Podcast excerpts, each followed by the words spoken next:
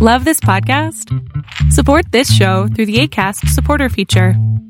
It's up to you how much you give, and there's no regular commitment. Just click the link in the show description to support now.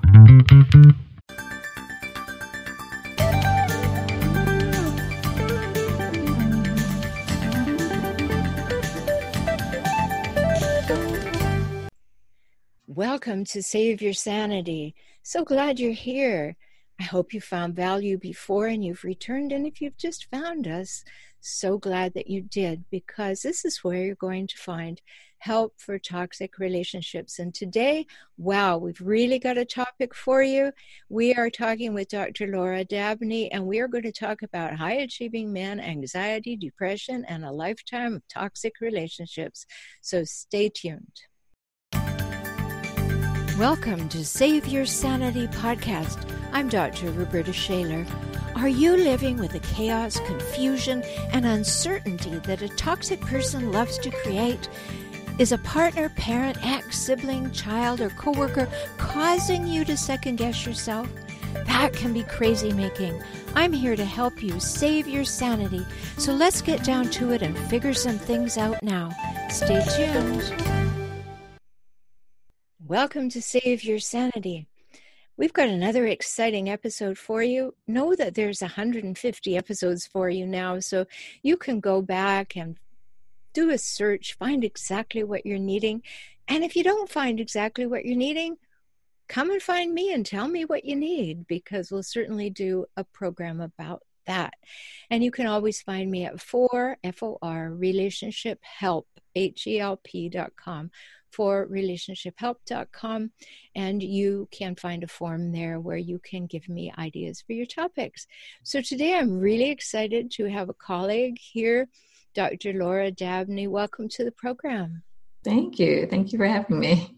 Well, I'm excited about it because we deal with similar clientels, you a little bit different than I, of course, but that whole factor there where the overlap is about toxic relationships becomes really super important. So I'm just going to tell everybody a little bit about you and then we're going to jump right in. Dr. Dabney is a psychiatrist, so we're speaking from that point of view, and has been the owner of her own private practice in Virginia Beach, Virginia for 20 years. And currently, her niche is, her niche is, depending where you are, mm-hmm. is helping professionals create the relationship of their dreams now, that is a tall order. So, we're going to talk about that. And she helps clients in dozens of cities in the United States. Her psychiatric expertise has been featured on radio and in print media, and she consults for a large number of organizations. And here she is on Save Your Sanity talking uh, with us. So, I have a question for you. You say that you specialize in high achieving men. Why did you choose that target audience? Well, I'd love to say I chose that target audience, but they really chose me. what happened was when I first started my practice, I'm going to date myself now. I advertised in the paper, and my way of saying I didn't work with insurance companies was to say I was dedicated to patient privacy, meaning I had no receptionist, I had a circular waiting room. They weren't going to see anybody in my office. Well, next thing you know, I have all these executive and professional men in my office and um, as my mentor at the time pointed that out and said I really should think about why that was. And it turned out that they were so invested in the privacy piece that that spoke to them. That's interesting because they self-selected, they self-qualified, which is is really fascinating because people will do that. And of course, the impact of marketing, something we've spoken about on a couple of other shows, that really speaks to that right there. So I think it's good for us to focus on this edition of Save Your Sanity on men because mm-hmm. many people always say to me, "Well, you know that." Um, Dr. Evans, who wrote Coercive Control, he, the study that he did was on coercive control of men over women. And then they will write to me on the videos that I've done on YouTube um, about coercive control, and they'll say, well, this is gender specific, and that's not right. Um, so it is really important for us to realize that people in toxic relationships and people who are the person who brings the toxicity are equal numbers of men and women in these these situations they may present differently but they will be equally as toxic. So, you listed a few things that people come to you for, particularly, and that was depression, anxiety, breakups, and a lifetime of toxic relationships. Mm-hmm. Now, those are really big things, and I want to just hone in on the anxiety because our world has been going through, particularly here in the United States, a great deal of anxiety.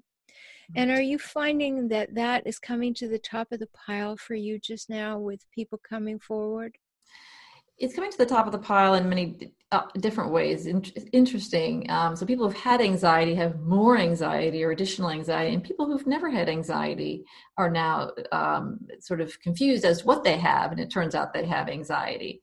And then, as we were talking about earlier before the show, what to do with that. So, if you're also somebody who t- tends towards anxiety and you like to go out and meet with people and chat with people and that helps your anxiety if you're very social that's been taken away from a lot of us and so that you know their outlet is um, also been cut off so yeah i think uh, this very odd situation where a lot of different um, symptoms or feelings have been morphed into an anxiety. Um, also, substance dependence is gone up either because the anxiety has been exacerbated. So I find substance substance use has gone up, or if that was their outlet, you know, that's what they're go- tending towards because they don't have any other outlet.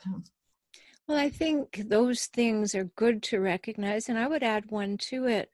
I think for many people, being touched reduces anxiety. And when you're alone, you don't eh, perhaps have that or the frequency of that. If you live alone, of course, that's a whole other issue. Get a dog, get a mm-hmm. cat, do something. Um, but it it is something because we don't feel comforted. It's well, they've done studies on this actually, Roberta. So you're absolutely right. It's, it, it's the um, audio component, it's the visual component, and it's the tactile component. Those three make people feel secure. They've t- seen their endorphins go up. So I always encourage people you don't get the tactile, but you can get the audio visual at least in something like what we're doing. So on Zoom or some computer is better than just the phone, but the phone's better than nothing. Yeah. Yeah, I, I think that that's well taken because I, I saw something on Facebook the other day. A, a residential home for seniors had had created a wall of plastic and they had put arms in it and wow. so they could go on either side and they could hug each other eh, through the plastic neat and i thought oh that's a real really honest recognition of that need to feel touched mm. and particularly if someone it has dementia or whatever and and that is a much more vital tool than the cognitive ability to carry on the conversation mm. and so i thought oh that's brilliant so we mm-hmm. need to do some things like that for ourselves. Maybe we can't reach out and touch, but we certainly can reach out, as you say, and talk. And that can be anxiety reducing. We can mm-hmm. also see each other. So no mask when we see each other, and uh, on Zoom at least, or on any kind of uh, program like this. So that's all good. So, do you think going back to your your target audience that has found you on high achieving men do you think that uh, uh, this happens more these depressions and anxieties and toxic relationships happen more with high achievers? Yes again there's been a lot of studies on high achieving men and how it's you know, they go hand in hand. People who aren't very social start almost throw themselves into their business because they were very successful with that so it's very common to have someone who's not socially adept to be very successful in business. And then they sort of get this idea as they get older. So maybe they're the golden boy in high school or college, you know, and they're in athletics and they're doing all these things and all the relationships are sort of superficial. But they get this sense they can do anything they put their minds to. And so what they think is, well, when I get you know, the top of my game, I'm going to then find a mate. And what happens is they get into their late 20s, early 30s, and they fail time and time again at having a long-standing relationship and then they start to panic because they want a family they want to have kids and it's getting later and later. Uh, it's not just women who have the ticking clock men also do not want to be in their 60s raising kids. So um, they do have a clock and they start to get a little pink and that's when they typically see me. They're like well th- this shouldn't be so hard. I, I i've excelled at everything and i can't excel at my relationship Yes, I can make millions of dollars, but I can't have millions of friends. right Um, it is a phenomenon. And I think time plays into that, as you were alluding to, is you put all your focus in, in achieving something. There's a lot of ex- things that are excluded when you do that. Perhaps your social calendar goes by the by. Mhm. Maybe you're not exercising. Maybe you're not getting out and doing community activities or being involved.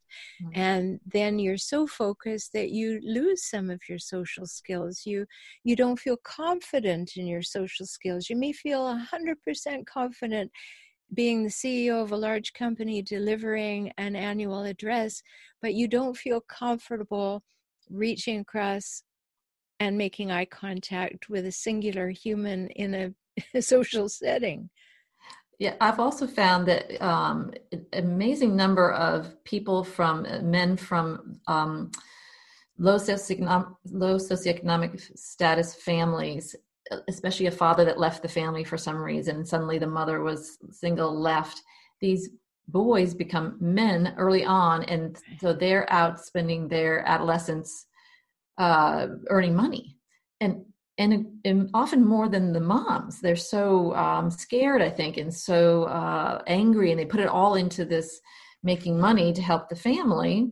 I've had I've had patients who have helped their siblings through college, um, themselves and their siblings, and so they miss that. So they don't ever learn the social uh, norms or habits or uh, ways to connect with people. Um, so yeah, then they just keep going that direction.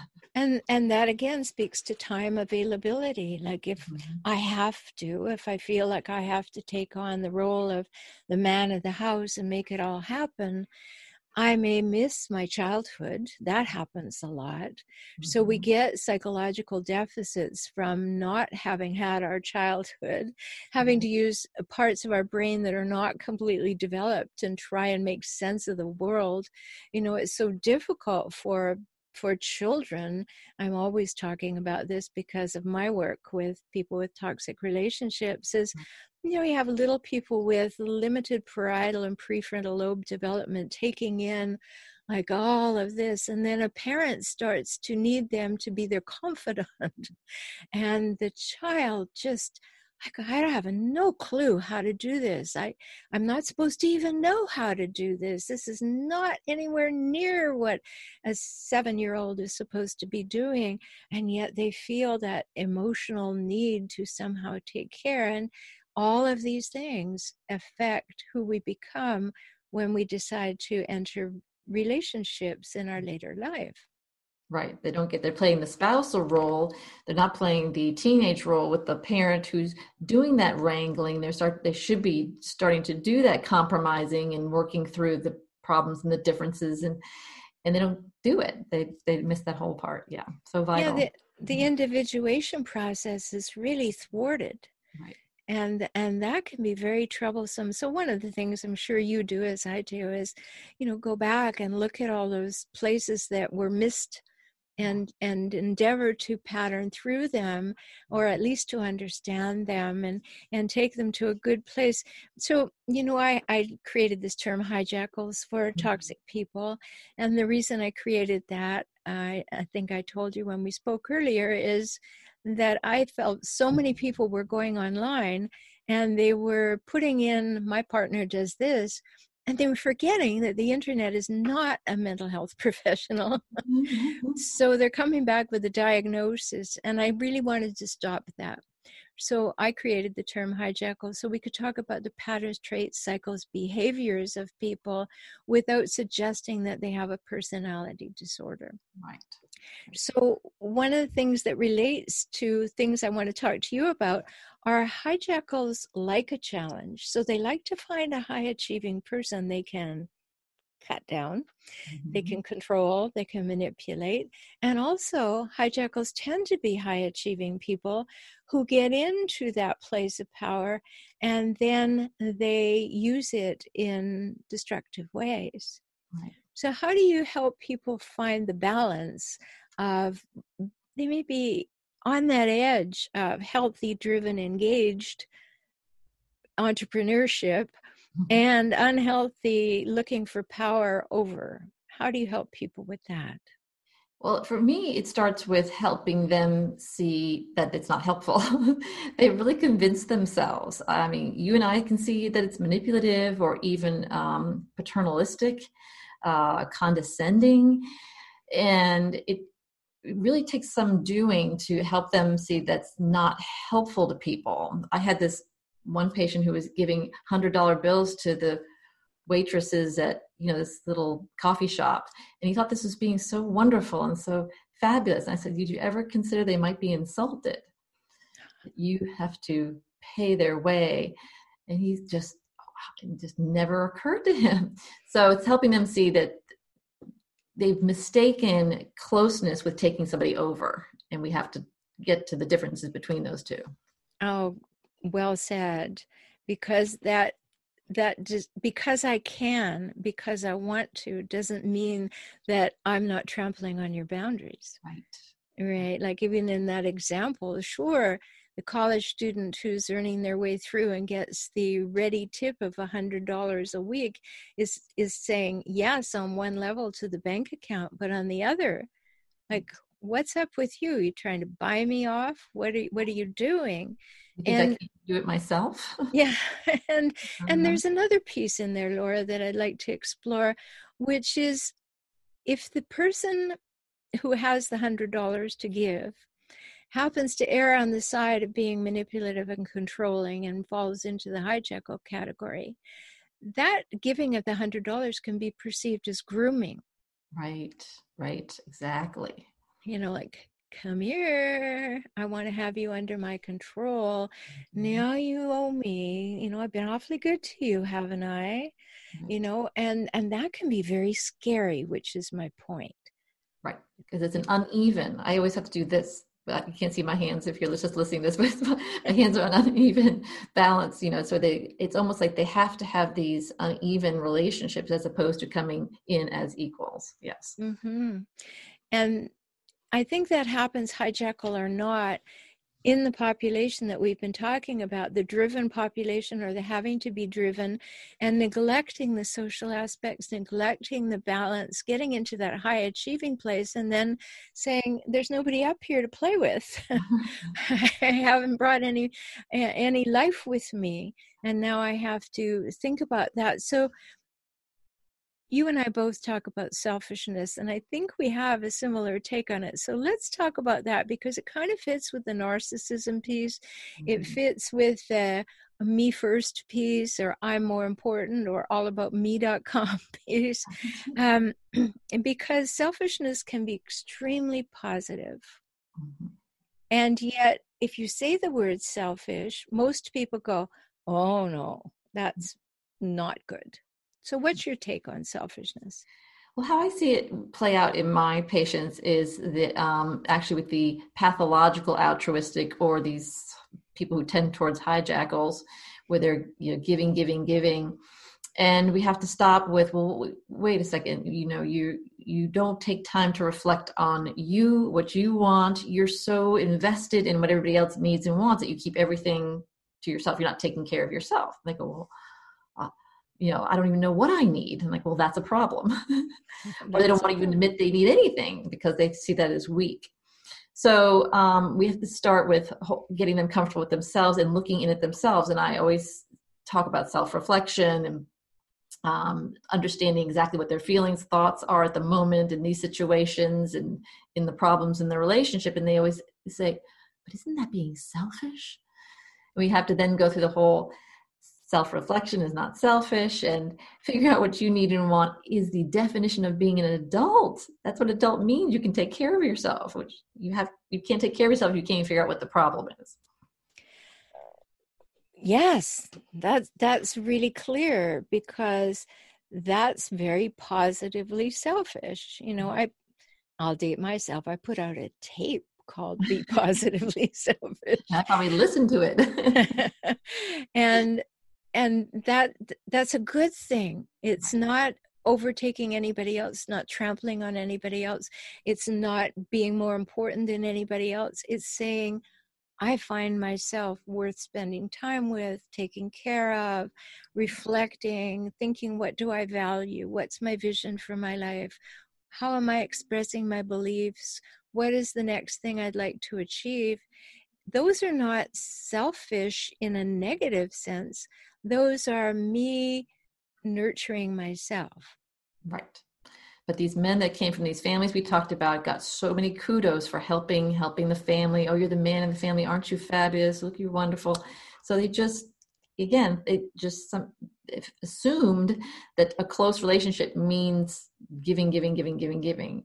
And then there, and nobody can give like that, Roberta, without you know um becoming resentful. And that's what they kid themselves you know so they end up doing all this and they become then they play this victim role. Oh my gosh i can't do anything for myself. And they end up getting resentful and they end up blowing up over here. So i also have to show them how that goes together. Yeah another good point because resentment from overgiving like you know they don't even take responsibility because they don't see the way they develop the pattern that you're the one who set up the overgiving right. right? Like this is a choice you made. You made it for reasons that met your needs when you were 16 and here you are at 36 saying everybody wants something from me and nobody likes me except for what i can do for them. And you know those are very real feelings very real feelings but i'm sure that you help them say well maybe you'd like to choose again. Maybe you'd like to say it could be okay for you to also give to yourself. Right. Or to say, no, I'm sorry, I can't help you right now. Imagine that, that you're allowed to have a boundary. Right. Boundaries are very hot topic in my practice. Well, let's talk about that for a bit because, of course, they're a big topic in my practice too. Right. And what do you think it is, in addition to what we've spoken of, that makes people feel like they don't have the right to set a boundary? It comes down to this um, conflict with aggression. You know, so many people have termed aggression as bad. And then we have to have the talk about constructive aggression versus destructive aggression. And that's when their eyes sort of glaze over, like, what? And um, so we have to go through, you know, constructive aggressions, going for a gold medal, swerving to mm-hmm miss a baby in the road or something and then destructive aggression is of course shooting somebody hitting somebody something like that but uh, you said the, the the key is to know always which is the constructive aggressive approach and taking that same with passivity by the way it's people who revere you know passivity or hate it and they have to understand there's constructive and destructive passivity as well. So the key is to pick the constructive parts of both of those and be able to use them. And so for boundaries, it's constructive aggression. So those people who have termed aggression as all bad have trouble using that aggressive saying, I'm sorry it's not going to work for me, or I'm sorry I need you to step back, or I'm sorry, you know, please stop saying that in the future, or whatever that is. Yeah. So that's an interesting take because when we hear that, and maybe other people are hearing it in a new way or for the first time, that you may not even have recognized that saying who you are, saying what your preference is, actually from your background feels like you're being aggressive. And that is something that, oh, you're not supposed to do that.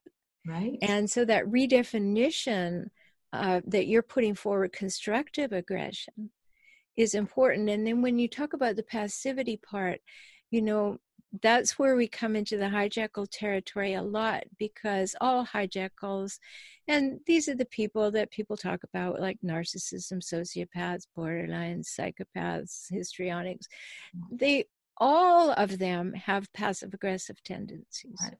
It right. goes with the territory. Right. And if we don't understand, even if we don't have any of the hijackal things, aside from passive aggressive tendencies, it's a wonderful world to explore. I, I wrote a book on it called Stop That's Crazy Making How to Quit Playing the Passive Aggressive Game.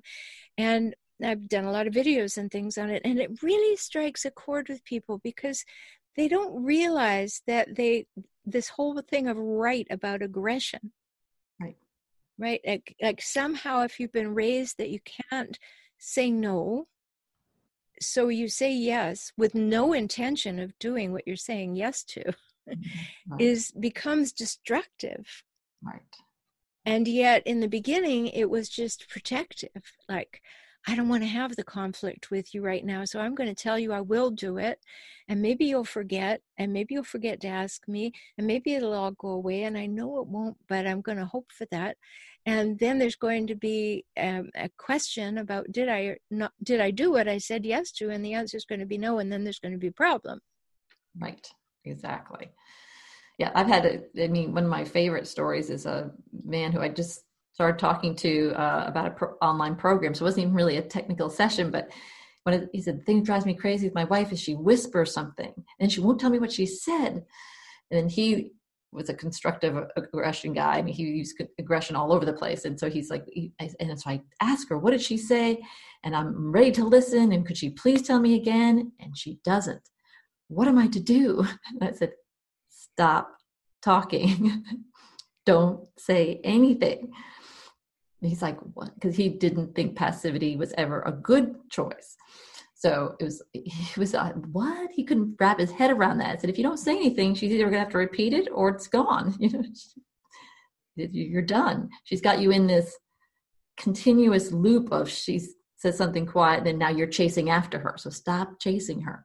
Right. so, know, breaking and, and good advice good advice. And you know i i would also add to that that when you fall silent you know you say i'm sorry i didn't hear you and i i really would like to hear you to progress with this conversation.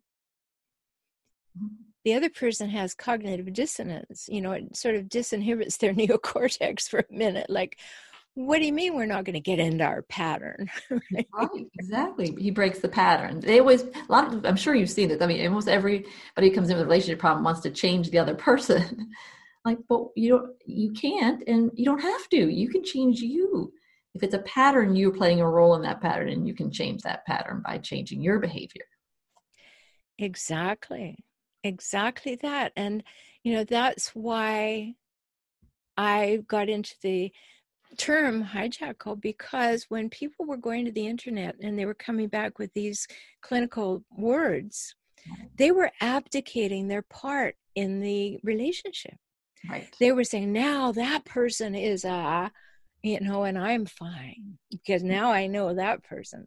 No, no, honey, you're in it. you are there. You are enabling it. You are producing it. You are playing with it. You are condoning it. Whatever you're doing, you're it. So to go back to your point, I, I we're so on the same wavelength because people ask, and I, I want your take on this. They'll say to me, "Well, you know, I really want to leave. And I'll say, Is there physical or sexual abuse? Well, no. Okay, well, let me have a little chat with you about this. How about you become a person who has new skills, new mindset, new strategies. You try them out, you test your new communication, you work with your new conflict management skills with this person to see how you can empower yourself and to see if it has any effect and then take that empowered person and make a decision about leaving. Right. Love it. And, and they're like well i you know they they came and they said i just don't care. I just want out of it with the clothes on my back and my kids. No don't be doing that. That's not going to play well at two years from now. Let's let's get you empowered first. Or with the next relationship. I always say you can but you're going to have this problem in the next relationship because there's always be someone who doesn't do things the way you do or thinks differently or you're going to have some conflict with. So we can learn it now or you can learn it later that's right i mean if we don't examine the patterns and change the patterns everybody listening if you don't examine and change them and often you need help to do that because you can't see your own patterns sometimes you're just going to go out and that's how you do life so guess what dysfunction repeats Right. And then you'll say, Oh, I always get these terrible people. No. Remember, you took you with you, right? And that's that's a big yeah. And we're not talking about blame here. We're talking about awareness. Right, right. That's what. Who, who, what they was like, was I at fault or was she at fault? Or it's like, uh, can we just stop talking about fault? There's yeah. let, let's let's look at the situation. What's going on? Well, yes, it, it's such a big deal. I was working with a couple yesterday and they were at, you know, really at loggerheads. And yet they said, you know, we've been unhappy for years and we've been to three different people and now you're the fourth. And, but you're the first one who made sense. So we're, we're going to give it another shot, you know? And I'm like, mm, okay, in tall order here um, because I am quite no nonsense. I'm I'm kindly direct. You know, I work under the assumption of a, a thing that I read 35 years ago in a book called the the Secrets of Staying in Love, and it was oxymoronically written by a Jesuit priest. but oh. he said this wonderful thing, Laura, wonderful to my ear anyway, and he said the genius of good communication is to be totally kind and totally honest at the same time. Mm, love that too. And when you can master that, you feel empowered. Mm-hmm. That you don't have to engage in those two words I would like to unhook in the in the English language, brutal honesty. Right. You don't have to be brutal to be honest. You can be kind and honest. And you can be that way with yourself. And those things become big points to make sure that you're on track with. So before we end, I'd, I'd like to talk to you about what you think are the biggest red flags that show the difference between someone who's toxic and someone who's just unaware of their actions. You alluded to that earlier. Um, but what do you think are the red flags? Because we're all about red flags on Save Your Sanity.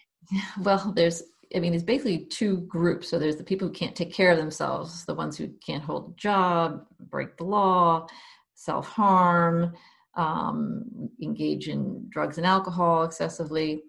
Um, and then there's the people who, um, well, back to the back to the self harm. So like not caring for themselves in the sort of general way of not being able to hold jobs and all, and then the self harm, the physical self harm. Um, they get into dangerous situations and don't know how to get out. So those that's the general groupings. But what I always tell people is, you know, we're not then we're not everybody makes mistakes and everybody makes mistakes. Everybody has faults and um, times where they wish they'd done something differently. So it really becomes a red flag when you test it. Uh, so if let's say uh, oh, a lack of empathy is another big one. So let's say you have a lack of empathy and you're on first date and somebody shows up late. Okay, well that could be a red flag. They show up late, don't say anything, they no apology, sit down, start talking and then you the key is for you to say something along the lines of oh i'm you know it's really getting worried about you you're kind of running late then see what they say that's where you get to see if it's a red flag or not if they go oh my gosh i'm so sorry i thought it was it i thought it was the time or I, I, I, I, know I have this terrible habit and I'm working on it. All those are good signs. That, then it's not a red flag. If they go, what's your problem? It was only 15 minutes late. Yeah, yeah. red flag. Red flag or you yeah. pick the place it's so far out of the way you know it's your fault well then you put the money down it's nice meeting you and off you go yeah actually not so nice meeting you you just showed me how passive aggressive you really are and that's a really bad start exactly. you know you pick the place now it's your fault that yeah. it's right. my fault you're late okay take that as a red flag that's a really important thing to notice mm-hmm. so this dis- distinction between people who actually have toxicity in the way that they interact with other humans. And then people who are kind of a little toxic to themselves because they're they're just not giving themselves credence to see behaviors. They're not speaking up and saying, "Oh no, that doesn't work for me," or "That doesn't feel good," or "I have a question about that," and then not asking it because we do have to be participants in these relationships. Don't you always just shake your head when someone says, Well, if you loved me, you should know what I think? Oh, that drives me crazy. you know, it's it's just such I shouldn't have to say what I want and need. They should know right. by now. Yeah, like eh, like that person that you married got locked in time and space at the moment when you did know and now they're the same and you should be able to know that because time has passed like it's the same thing laura when someone says to me well you know she's not the woman i married and i go yay and they're like shocked i mean there's cognitive dissonance when i i clap and say that's wonderful And then I say to the person who said that, Are you the same person that you were when you got married? Well, no, this and that. Ah, so what are we really playing at here? Right. Yeah, I have the terms um, other fantasy and self fantasy. Other fantasy is your other can read your mind. Somehow they develop this skill to read your mind. Or the people who say, I can't tell her that because she's going to do blah, blah, blah. Because she did that once 10 years ago. And I now can't say this to her. like, oh, so you can read the future and see what's going to happen every time. And how many times? I mean, it's so funny when they actually finally do get the courage to say it or do it. Nine, I, I can think, I can think of one time on the whole 20 years I've been doing this where someone actually did what they thought they were going to do. They'll come back, and, oh, it wasn't as bad as I thought, or oh, she didn't actually yell at me, or oh, she did, whatever. Yeah. Or actually, she came back and said, "Oh, I'm so glad you said that." Because like, I knew what? something was going on, right?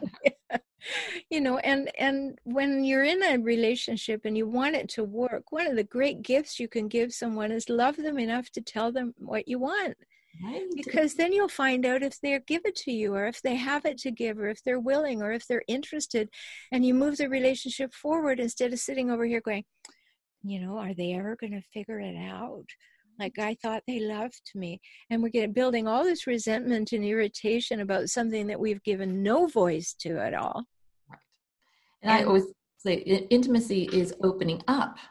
You can't tell, we don't tell, social, it's not socially acceptable to tell someone on the street, listen, I really need this because I've had a bad day or whatever. But that's the whole definition of being an intimate relationship is opening up and saying things you can't say to other people. And if you're closed off like that and hoping, wishing, sort of playing this game with the other person, you're all closed off and it's not intimate. Well, yes, that's so important for people to realize what intimacy is is you allow someone into your life where you're safe to say what you need and want and they want to know what you need and want mm-hmm. you know um, i want to tell everybody um, that they can find you at dr doc, drldabney.com for Dr. Laura Dabney, but it's Dr. Dr. the abbreviation DRL Dabney D A B N E Y dot com. We're having such a great conversation. I wanted to make sure I get that in, and there's lots of things about Dr. Laura in the show notes.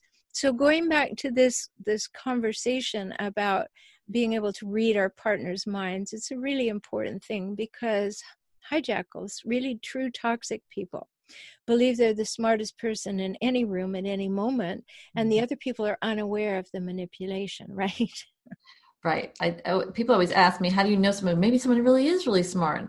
I said, if someone's really smart and not a hijackal, they are going to raise people up with them. They're going to explain, and they, they they're comfortable with lots of people being smart in the room, and they actually welcome that.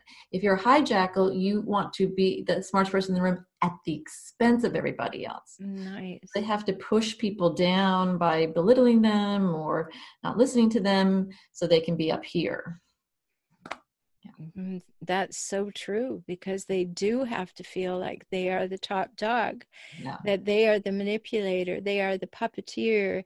And they have this thing. I was, uh, I have this person uh, in one episode and he talks about facial coding, really mm-hmm. interesting stuff. And I was talking to him about the phenomenon that I call the hijackal smirk, mm-hmm. which is this look of, huh, I I know you better than you know yourself, and I just pulled one over on you. I hope I can't do it. Um, but but he was talking about it when he was debriefing it for us. Oh. It, is that it is it is that that meeting of anger and disdain that we call contempt. Right, right. And I hear you discussing that idea of contempt. Like, mm-hmm. I'm not going to lower myself to bring you along with me because I like it up here. Right. And then I can make you lesser beings, and I don't have to consider you. Not that I was going to, but I don't have to consider you because obviously you're not worth spending time with. You can't think your way out of a paper bag. Right and it's again putting distance between you and the others so it's not intimate and they have of course difficulty with intimate relationships because they can't do that that closeness threatens them uh, anybody comes close with their intelligence or their thoughts or their feelings Uh, they have to keep pushing. So they want them to come close, but then they push them away. And they don't even know they're doing it. Hmm. So true. We have so many things to talk about. I know. To do this all day. yeah. And, and well, you know, guests like you who bring so much and are right in my target audience, things that my target audience wants to know about. I always like to have you back. So I hope in a few months you'll come back and be my guest.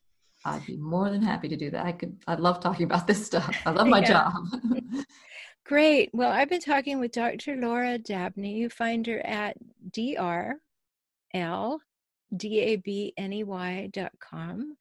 And she is a psychiatrist, and you can find her in Virginia Beach, Virginia. Mm-hmm. And again, at D-R-L-D-A-B-N-E-Y, Dr. L. Dabney.com.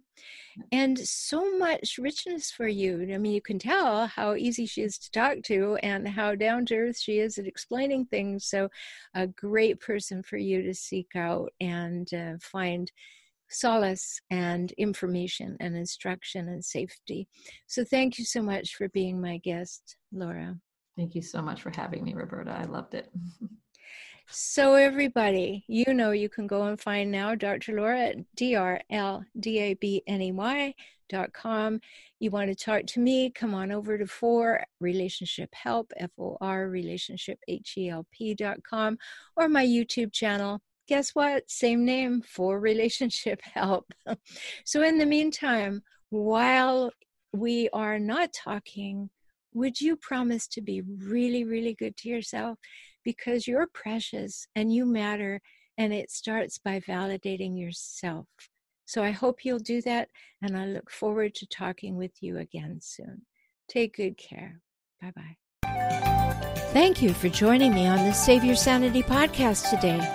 I hope you've had some new insights, some ideas and strategies to help you gain clarity and confidence for moving forward toward greater emotional health and safety. You deserve that, and so do your children. If you found value here and would like to support this podcast with a dollar or five each month, please do so at patreon.com slash save your sanity.